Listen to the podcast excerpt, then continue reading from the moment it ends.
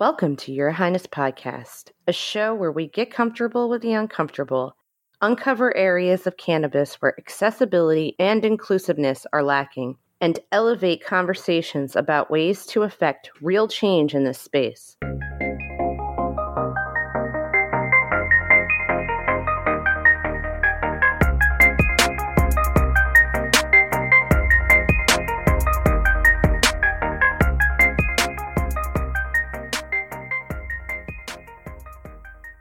I'm your host, Diana Crash, and today I am joined by Jess Jackson of Copper House Detroit.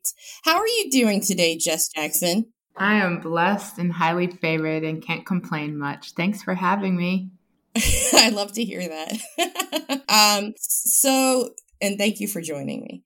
So, we're going to start this episode as we do every episode with our recurring segment, Fave Pot and Fave Not Pot, where each of us will discuss our current uh, favorite cannabis related item and our favorite non cannabis related item at the moment.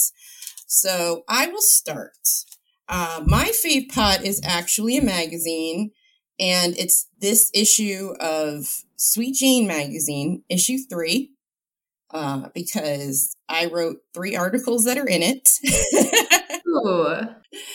uh, and one of them is a passion project of mine about the childcare crisis and why the cannabis industry needs to pay attention to it. Mm-hmm. Um, and then I also have a child proofing feature where I got to highlight a lot of really awesome brands. And I also wrote about, um, what else did I write about? Oh, yeah, cannabis podcasting. I also was able to feature other moms who are canna moms in the podcasting space who have also been guests on the show.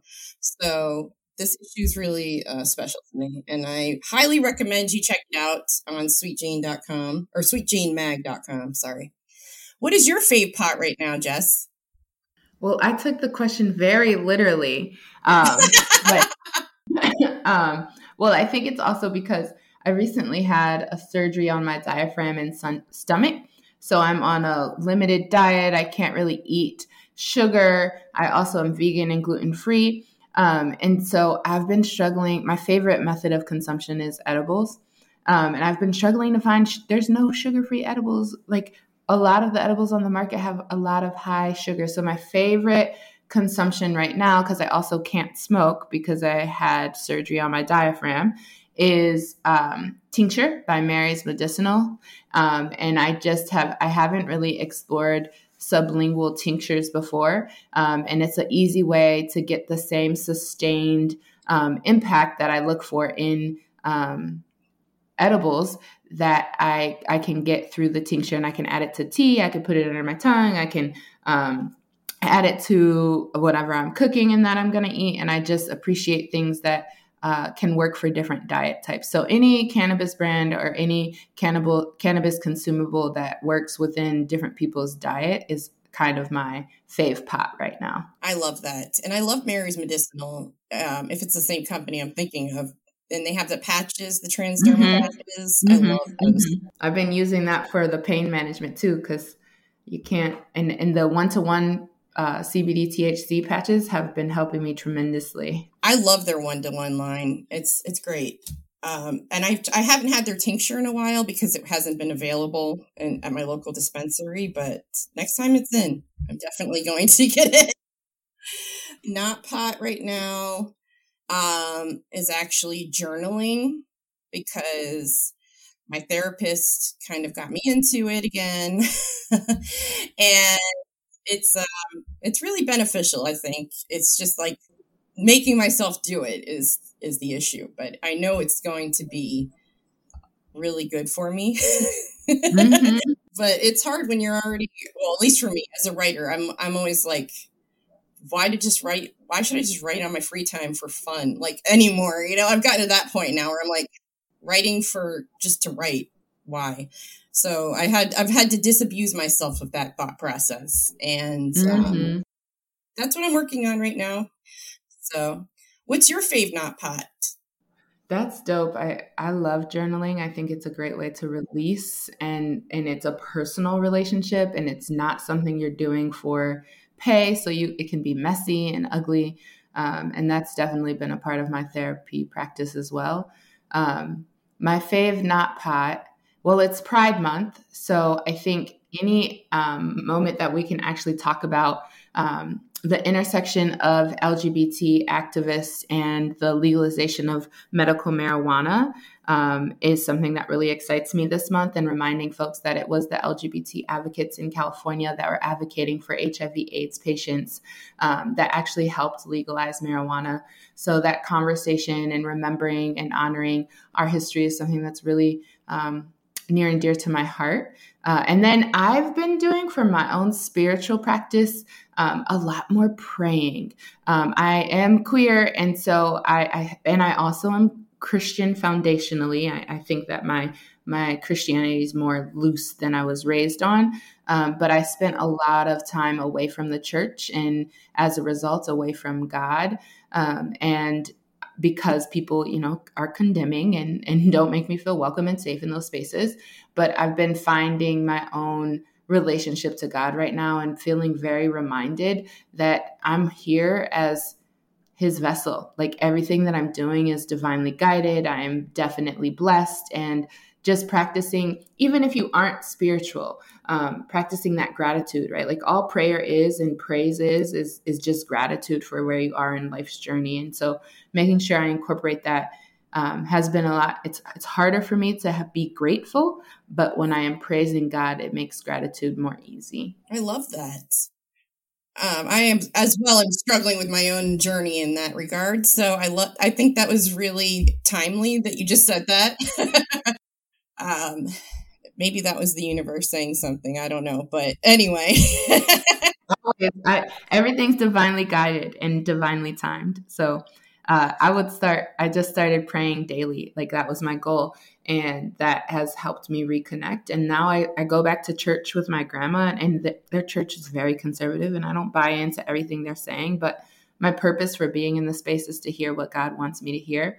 Um, and that that's what feels right for my soul. And it just, I have a lot of mental health issues. I have a lot of mental illness. And I think that my spirituality is one coping strategy with that. And being reconnected with the spiritual world has been really grounding um, and cathartic. I bet. And it's wonderful that you can do that with your grandmother.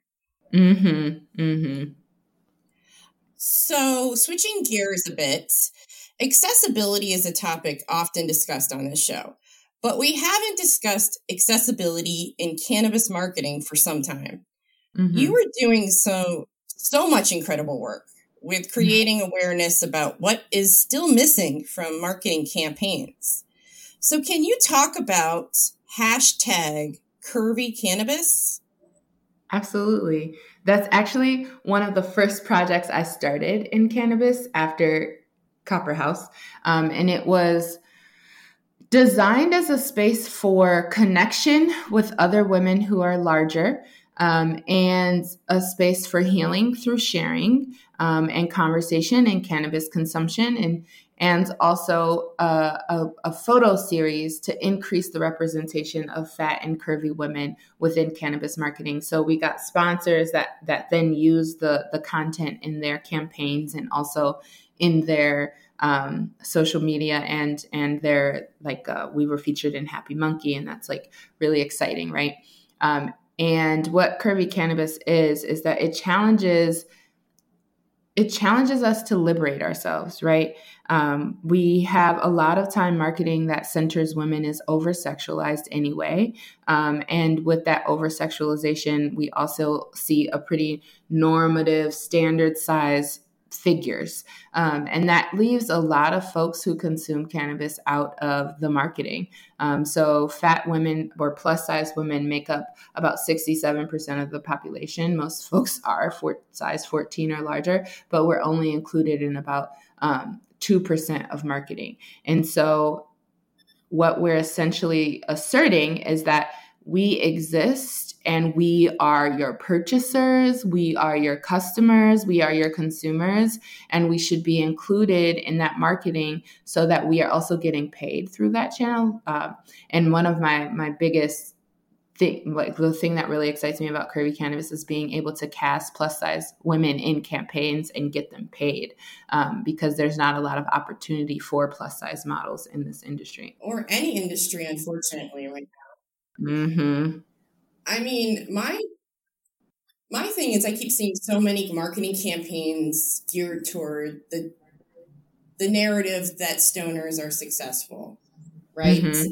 But it's ableist to leave out the the whole picture of everyone who you deem successful. Because mm-hmm. really it's fat phobic to even try to align the idea that if you're a bigger person that you're lazy and I mm-hmm. think that that's maybe where the marketing tries to avoid that, you know what I mean? So they're like perpetuating stigmas through um, fat phobia. I think that there's absolutely so many stigmas against um, fat body folks, folks who exist in fat bodies, uh, whether it be that they're not as productive or they're lazy or they're not as talented. They also don't benefit from as much pretty privilege, right? We're often invisible. Um, we're often not put up as the the speakers and um, elevated. We're less likely to get promotions. We're less likely to get um, pay increases. It's still legal in 49 of the 50 states. Michigan is one of the only states that um, it's illegal to discriminate based off of body size. Um, and so and we also it is treated like it's medicalized right like when folks think about um, uh, the, the the argument is that it's unhealthy, right? When but there are lots of reasons why people are fat. Some mine. I grew up in poverty. I ate hamburger helper all of the time as a kid, and re unlearning those habits of your childhood and learning what is what I now try to use in terms of language is nutritiously dense food, right? I don't want to say eat healthy because there's a lot of stigma and a lot of trauma I've gone through in my entire life around that language. But what I'm looking for is like, what are the things that are going to sustain my body, fuel my body? I want nutritiously dense food. And I never learned that growing up because I lived in poverty. And then on top of that, I come from fat family, right? Like my mom was diabetic, my dad is diabetic, my dad was diabetic, um, and so it's genetic. And when you grow up and you kind of develop, for me, you develop these habits, you develop this this body size. It's not just a switch of the the it's not just a flick of the switch for things to change and for folks to think that every fat person has the time and capacity to essentially to lose the amount of weight that would make us not obese is going to take like all of your time in the gym and all of your time restricting your diet. Um, and so I think that all of your money and all of your money to do all those things. And some folks don't want to commit their entire life to losing weight. Um, and so they should be able to still exist in their body. Large bodies are beautiful. We should be able to assert that existence. Um, and also, there are they're not like not everybody who's in a larger body is unhealthy. Um, I'm mostly vegan and uh, work out three times a week. Um, I eat nutritiously dense food. I just am not willing to commit my entire existence to losing the 150 pounds that the doctor thinks I should lose. Um, and so that is the, another like misconception around and a fat phobic misconception is that folks that are in fat bodies are just lazy, eating whatever, and not paying attention to their health. Um, and that's just simply untrue. Yeah. I mean, when I have Crohn's disease, so my weight fluctuates wildly. And mm-hmm. I can reflect back to a time where I was majorly malnourished. I mean, I was skin and bones because I wasn't absorbing any nutrients. And all I received compliments. And I mean, it prompted me to write a, far, a fairly snarky article or essay at the time that said five things not to say to someone with Crohn's disease. But it still never uh, ceases to amaze me how people don't take into consideration all of these things and they're just so willing to comment on your body. I don't know. It's it, there's so much to unpack there, but I'm so glad that you started the conversation around curvy cannabis and the photography is gorgeous. I mean, everything is gorgeous that I've seen from that campaign.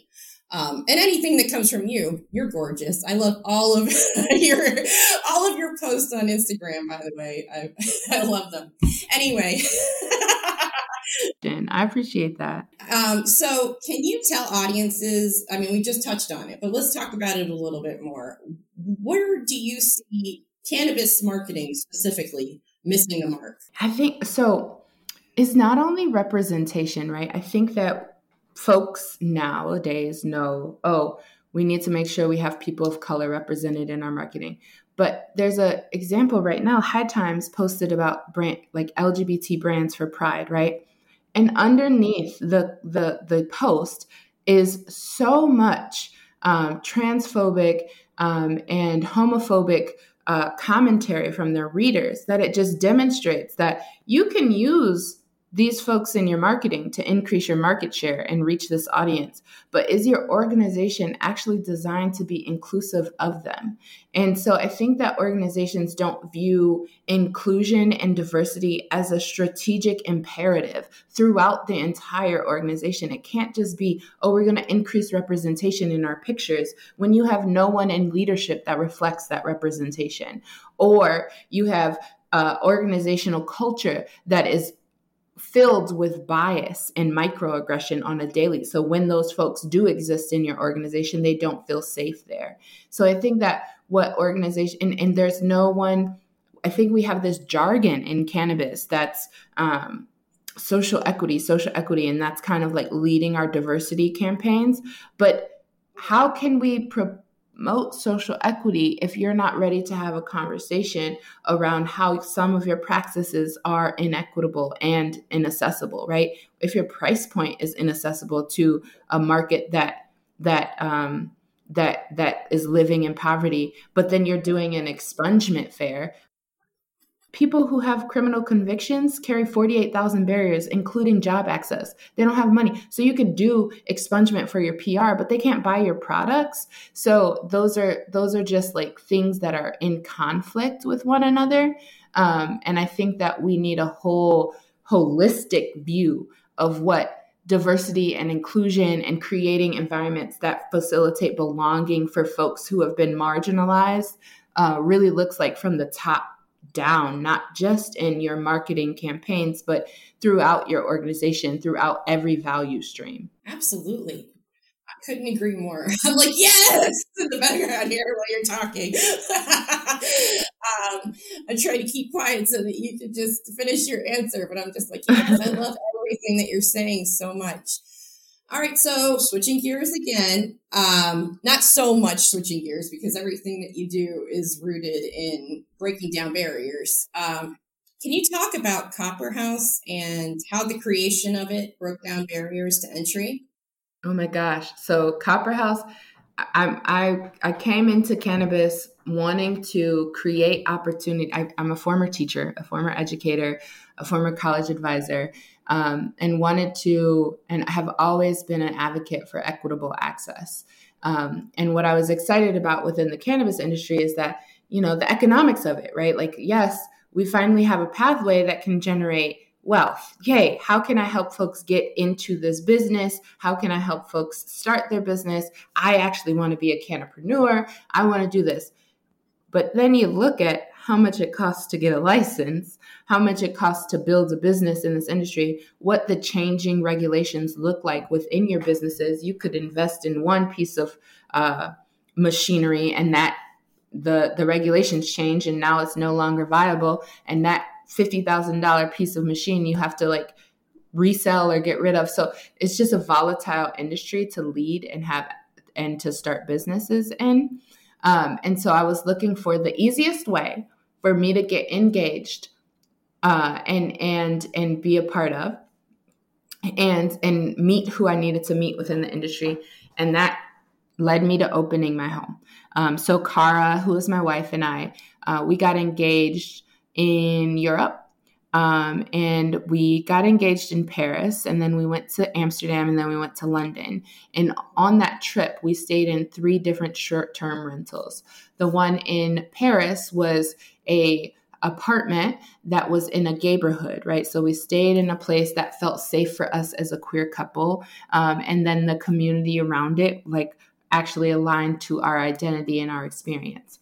In Amsterdam, we went for the the weed experience, right? So we we got a houseboat on the canal. We were able to watch the sunrise. It was definitely all about the experience design. And then we stayed in uh, a hostel in London, and that was more community. It was a, a, community ambassador, right? Like there were other people there. We weren't the only um, the only guest in the space. And so what we've tried to do at Copper House is create that same sort of experience in one space, right? So we have uh, a space that we are a community ambassador. We live here um, at Copper House, and we get to be able to help folks find what's happening in the community, go to the the, the businesses that are in our neighborhood, so we get that hostel vibe in that way. We are queer owned and intentionally queer um, by just our proximity to the neighborhood in in Detroit, our proximity to some some Detroit uh, history surrounding the LGBT community and the fact that the owners and operators of the space are a queer couple. So we get to facilitate that welcoming vibe um, that we got in Paris when we stayed in the neighborhood. And then we also create an experience. We're called Copper House because everything around you is copper. You, you every room is going to have some copper accents. Um, we have copper bongs, copper lighters, copper ashtrays. Um, and it's centered on that cannabis consumption experience because hotels are not allowing cannabis consumption yet. So, what if you're a patient or you're here traveling to experience the recreational market that is a part of Michigan's culture now? So, we created Copper House One to remove barriers from ourselves to enter and play within the industry. I always say I met everyone who I needed to meet in the comfort of my living room. Um, and then two, to make sure that travelers who consume cannabis have a safe and welcoming environment um, for their stay while they're in Detroit and creating that accessibly through price point and, and things like that.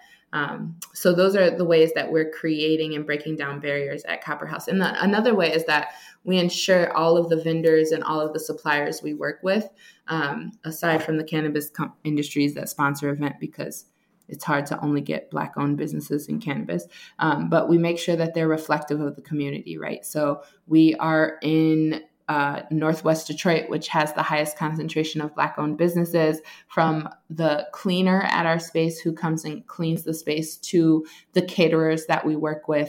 Um, we try to make sure every supplier that we work with is uh, reflective of the community, um, which means that we're also generating um, for the local economy. And those are and we also make recommendations to those businesses on the avenue of fashion so those are other ways that we we are trying to break down barriers is to generate a local economy and a neighborhood in detroit that is not gentrified and where um, money is not typically coming to and then we offer equity hours. So we share our space for free to folks who are interested in getting engaged in the industry um, and are looking for a space to prototype, learn, um, and we offer that free of charge to those equity applicants. We we have fewer slots available for those equity applicants, but um, uh, once a month we try to prioritize at least one or two equity events. That is amazing.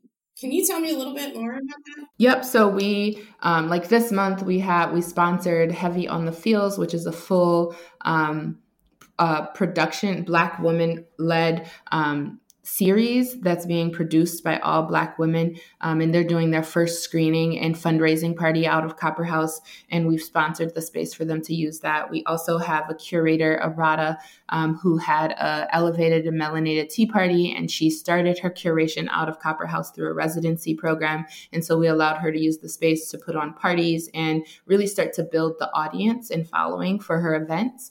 Um, but we really just folks can reach out to us and ask um, if there is space available for those sponsored um, events. And then uh, we also so we we work with we work with what the community needs, and then some some groups try to make sure because if there is a cost there's a cost always associated with every booking for us, whether it be the cleaning, whether it be the trash removal, whether it be the setup and labor that's a part of that. Um, so sometimes that also means just discounting um, the the rental for to the the cleaning um, fee and making sure that folks have accessible can access the space on whatever budget they have. That's really awesome. I already heard a lot of really great things from V Castillo, and so I um, and she's going to be partnering with our podcast for a monthly travel show. So I'm sure we'll be mentioning Copper House again. Um, so can you tell me about the documentary that you were recently featured in? Yeah, so um, even in Odd Films was commissioned to produce a documentary called Somewhere Higher um, by Common Citizen, which is a cannabis um, producer in Michigan, to tell the stories of how cannabis intersects with life, um, from advocates to folks who have been incarcerated to me, who was uh, leading campaigns to include fat bodies. So, Curvy Cannabis, that was one of our largest um, campaigns that I was able to get our models paid um, for. And um, we I talked a little bit about my story, so how I'm connected with the war on drugs. Uh, I like to call myself a descendant of the war on drugs. My father was a victim of the 80s crack epidemic. Um, as you know, our government, or maybe you don't, um, but our government kind of funneled crack into communities, into low income Black and Brown communities across the nation. Um, and we had uh, lots of folks addicted to crack, and I, I didn't have a father in my life because of that context. In I'm from he's from Detroit, and, and that is that is a lot. I grew up kind of blaming him um, for his absence without recognizing that hey, our government actually supported some of that. And then instead of um, providing resources the way we see with the opioid crisis right now, they cracked down on it as crime, right? And so that's what led to a reinvigoration of the war on drugs um, and getting folks locked up for um, and uh, uh, locked up for long time mandatory sentencing. So I like to say that my legacy is a part of that that um, trajectory in our country and they tell a little bit of my story. But there are lots of people's stories featured from um, mothers who have gotten terminated for cannabis use from their jobs um, to um, community advocates who are advocating for ordinances and legislation that's more inclusive to businesses, to folks who have been convicted, to folks who have started foundations and and and use it for for athletic training. Um, it just centers on the voices of cannabis consumers, advocates, and um, business owners, and, and amplifies that experience here in Michigan. It's also it's available to watch on Vimeo. Um, and Vimeo is actually amplifying it right now um, as a part of their like these this is content about weed. So you can you can screen that documentary on vimeo and it's called somewhere higher and it's it's hosted on common citizens page. That's awesome um, well, it's been such a pleasure to talk to you today, and I'm so honored that you chose to spend your time with me. Uh, before we end the episode, how can the cannabis community best support you? I think that there um, are many ways that the cannabis community can support me, like share Copper House, book with Copper House when you're coming to Detroit um, support support the bud and breakfast um, or sponsor our events so that when folks that we don't we don't um, the only way that we're able to have cannabis for our our guests is through sponsorships from licensed retail retailers um, host an event at copper house um, and then if you if you feel so inclined, sponsor an equity night so that we are able to pay for the trash removal and cleaning service and labor in order for some of these equity um, partners to be able to use the space for free. Uh, and just share. We have a campaign right now. It's called the Pot Jamma Party. Um, we have a graphic on our page trying to get folks to book their uh, adult slumber parties at Copper House. And I'd love for us to be booked up with those uh, intimate experiences. So, and follow us at Copper House DET on Instagram. So it's for like couples or just anybody can have up to 10 guests. So you can have a sleepover with your friends. And we have a bud bar, which includes we have a Zenco Life for for concentrates. We have a Puffco for concentrates. We have the Stündenglass gravity bong. We have lots of bongs. We have the getting chilled copper bong. We have the Jane West bowls and chillums. Um, there's lots of lots of consumption tools. We have the Ardent for you to make your own infused oils and, and make your own waffles in the morning. What? I need to talk about this. This is amazing. So they can make their own oil in the morning. Yep. Um, so you can decarb your flour that you get from a dispensary and then put it in some olive oil or put it in some butter. Um, and you have access to use our Ardent right on site. Um, and then we have a waffle eye, which you can make. We, we include waffle um, batter in your stay and you can make your waffle and, and put your butter on and make some infused breakfast in the morning. That is so cool. I love that. Like I just think it was, you know, people can just consume there. I think people are going to have to bring their own or that they would have to bring their own. But then you have everything that I wouldn't even think about that. That is so cool. So that's why I don't have a bed and breakfast. when you're traveling, you might not travel with your bong, right? Um, right. We also have papers and lighters and grinders and ashtrays, everything that you need to make it easy for you to consume. So what you're saying is people should come visit you in Detroit and stay at the Copper House. Yes, come visit, come stay. Let's hang out. I love that. Well, thank you again for joining us and please come back anytime. Thank you for having. Thank you for sharing stories and amplifying stories and congratulations on all your your write-ups that you got featured this month. Thank you. Until next time, stay high and beautiful. Welcome back to the second episode of Where in the World is V, a new ongoing travel segment that features V Castillo, the traveling vegan cannabis writer, and all of her adventures. There will be a lot more to uncover and unpack, pardon the pun, as we go on. So, uh, before we go any further, Dom, why don't you tell us a little bit about your part for people who don't know and maybe didn't listen to the first uh, series that we, or first segment in the series that we did? Okay, peace and love. I am um, a fellow storyteller and traveling cannabis writer alongside Veronica Castillo. Although I can't travel as much, I do get to travel a lot through um, interviews. So, my favorite thing to do is read some of the interviews that V has done and to learn from them. Um, what I'll be doing here on this segment is translating some of the stories and the um, the interviews and the places that Veronica has been into a format here where you can see it with our words, but you can hear it also with our voice. I love that. um, all right, so so talking on that a little bit more, V just recently wrote a tribute to her home state, Florida. Um, can you give us a little bit of a snapshot of that masterpiece, which is definitely going to take people some time to read? um, when you're reading V's piece on Florida, what you're going to feel first is the love that she has for her home and her people um, everything that that V has been doing, her love has been pervasive. Um, it has been overwhelming in a good way. So what you're going to read about is the beauty of the culture, the people, what they deserve to see in um, cannabis social equity, and what they have been doing anyway. So black and brown people, LGBTQ community, and um, their accomplishments. V is highlighting them she is celebrating them and she is letting the world know that Florida has much more to offer than we've ever known. That's amazing. And speaking as someone who lived in Florida for almost eight years, I can attest to that. Florida has layers, and some of those layers are really annoying and some of them are a little bit oppressive and racist and all of that but then some of them are also really magical and interesting and uh, let me tell you, I I definitely value that experience so much. And even though it was like some of the roughest times of my life, it was also uh, transformative.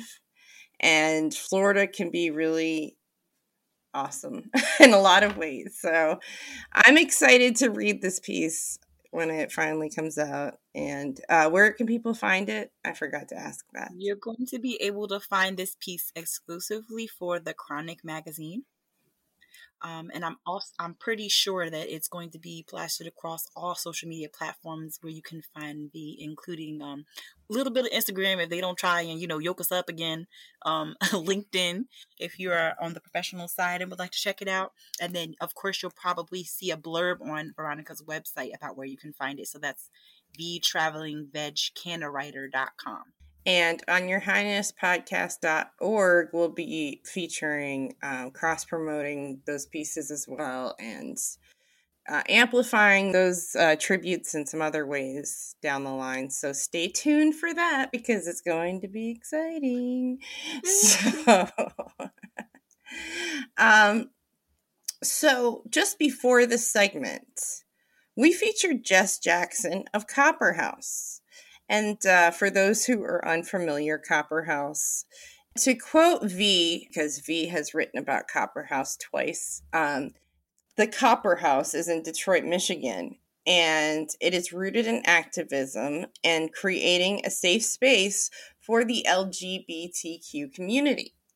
The Copper House wants conscious cannabis consumers to find their home away from home in this 420 friendly safe space and really hearing Jess describe it during the interview, it, it just felt like I was there. And also to hear all of the thoughtful things that she put into this, you know, I, I can't wait to go visit someday.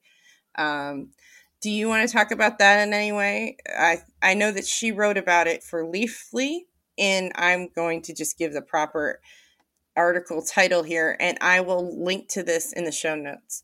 Um, have some bud with your breakfast. The best 420 friendly B and B's. That's the one for Leafly.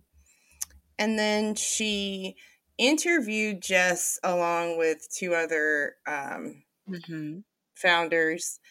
Uh, oh yeah, Green Goddess Glow. Nice. Um, so, uh, the title of this one is Celebrating 420 with BIPOC LGBTQ cannabis business owners, and this is for the MJ News Network. And again, I'll link this in the notes and um, definitely check it out. But do you have any experience with the Copper House Dom, or is it on your your list of dream places to go? I absolutely do have it on my list of dream places to go because I'm a member of both communities that it seeks to help um to I want to say liberate because that's what you're doing when yeah. you're creating space and accessibility that's liberation. So it is on my list. Um the copper trinkets that are throughout the house um, for me is a spiritual sign. So when I read about those things, I was like, ooh, I gotta see it. I gotta see. Um, because of the healing nature of what copper is, and then of course the healing nature of the space. So I can't wait to get to uh, get to Detroit. I think that's a that's a mission of mine. Yeah. I love that it's such a community focused place, you know, and how she plays, she allows like for people to trade things and stuff like that and services. I just love that. I love everything about it. Bartering is like a major part of um of, BIPOC, of the BIPOC community sustainability, especially in this time with the economy being the way that it is. Um, and pushing a lot of us into dire straits as far as budgeting and working together. Um, so that bartering system is something that it just echoes um, the way of Kemet, the way of of ancient, the way of Ma'at, and I love how no matter, like I said, no matter what, that is pervasive. That love and that energy is pervasive throughout all of V's work and those that she's interviewed and experienced. So that's pretty dope. I'm, I get shivers. That is it. beautiful. Yeah. That was just a beautiful way of summarizing that. See, you are such an orator, you know, like you are really a storyteller. And also, it's going to come out in other ways, but we'll hear about that later, right? Yeah. Um, Thank you. Sorry, I didn't mean to cough right into the mic. so, um, in the upcoming episodes of our Where in the World is V series, you're going to be hearing more about V's collaboration with Bud and Breakfast. As a matter of fact, I forgot to uh, put it in the show notes, but I will put it in the official show notes when it's published. Um, in the upcoming episodes, listeners will get more get to hear more about V's collaboration with Bud and Breakfast.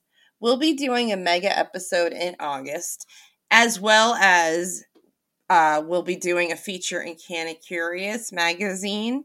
I am going to be guest editing the fall issue, and V will be writing a roundup of Bud and Breakfast's uh, Canna friendly lodging locations. She's only going to be featuring about four of them. I think there's more, but anyway, if you want to see more of what she does with them, you can follow her on social media and follow Bud and Breakfast. But we will be having the founder, Sean, in an upcoming episode. Um, is there anything that you want to add about Bud and Breakfast, Dom? Only that I feel like it's a match made in heaven. And I know that's so cliche, but I remember V talking about wanting to work with them. And now that she has manifested that, it not only solidifies um, the magic of her mission, but it solidifies the work that she's putting in even more. Like, look at the safe space that's being built and the, and the empire, because that's basically what this is. It's a community and an empire. So, like, I'm just like I said, I'm in awe, and the to know that there's a place to go and to know that I know someone that stepped foot in those places. They're amazing. They're luxury. Um, I'm just excited about the expansion. I am as well. I think that it's so natural, and especially with the travel industry, the cannabis travel industry being such a big deal right now. Um, and she's been doing it way before people were talking about it. So I'm glad that people are finally understanding a little bit more. And now we have even more of a platform to discuss and to celebrate. Um, so before we go, V will be having a table at KushCon, which is in Florida, in Tampa, Florida, um, August 6th and 7th, I believe. Is there anything that you would like to talk about with about uh, KushCon as far as what she's doing there? Okay, so I feel like I am still like a baby with this as far as learning about the magic of some of these events. But it's I'm to understand yeah. it's hemp and wellness, and um, V's mission has been about wellness from the beginning since before she partnered with anybody. So I think it's um, extremely inappropriate. I mean, extremely inappropriate. Extremely appropriate. it's extremely appropriate that she has a booth there. Um, I feel like it's only right at this point. She's been such a, a, a, force. So to come in there and represent wellness in her own way, um, and in the space where she is the queen, it's to be pretty dope. I'm sad I'm not to be able to go. I do miss going to events on some level, but um, I don't know if I miss going to events in Florida. I'm just kidding. um, no. So yeah, so you can find V at KushCon it's August 6th and 7th in Tampa, Florida. And she'll be doing some on the ground interviews with, she has a whole team of amazing women um, that she's working with. And I think some really awesome content is going to come out of that at the very least. And I know that a lot of really cool connections will be made. So if you are in the area, and I know people in Tampa do listen to this show, so please don't take offense when I said that I don't miss going to events in Florida. I was joking. um, I I can't I can't get wild like that anymore. I have a tiny human, and I'm sorry, but Florida it's always wild when I go to these events. Um, so. or maybe I just get wild. Uh-uh. Just kidding. I'm just kidding. Um, anyway, so if you're in the area, check it out. Go check out V because she has her own table, like I said, and she's working with an awesome team of women. And she will be doing some video interviews, and they will be featured on uh, both of our websites and on social media. So please do check that out. And where can people find V this month? Where in the world is V, Dom? Okay. You'll be able to find V in Philly physically this coming, well, at the end of July. But more importantly, online, you'll be able to find her on LinkedIn because she is once again fought the man. She's good, so we can find her on there. Um, she's also on Instagram right now. And let me tell you, because I don't want to lie, because I had it memorized, but then I was like, nah, I memorized it and they keep taking her down. So hold on a second. Um, it's V underscore traveling veg canna writer on Instagram. She's still Veronica Castillo on LinkedIn, and she's V Castillo on Facebook if you're still into that.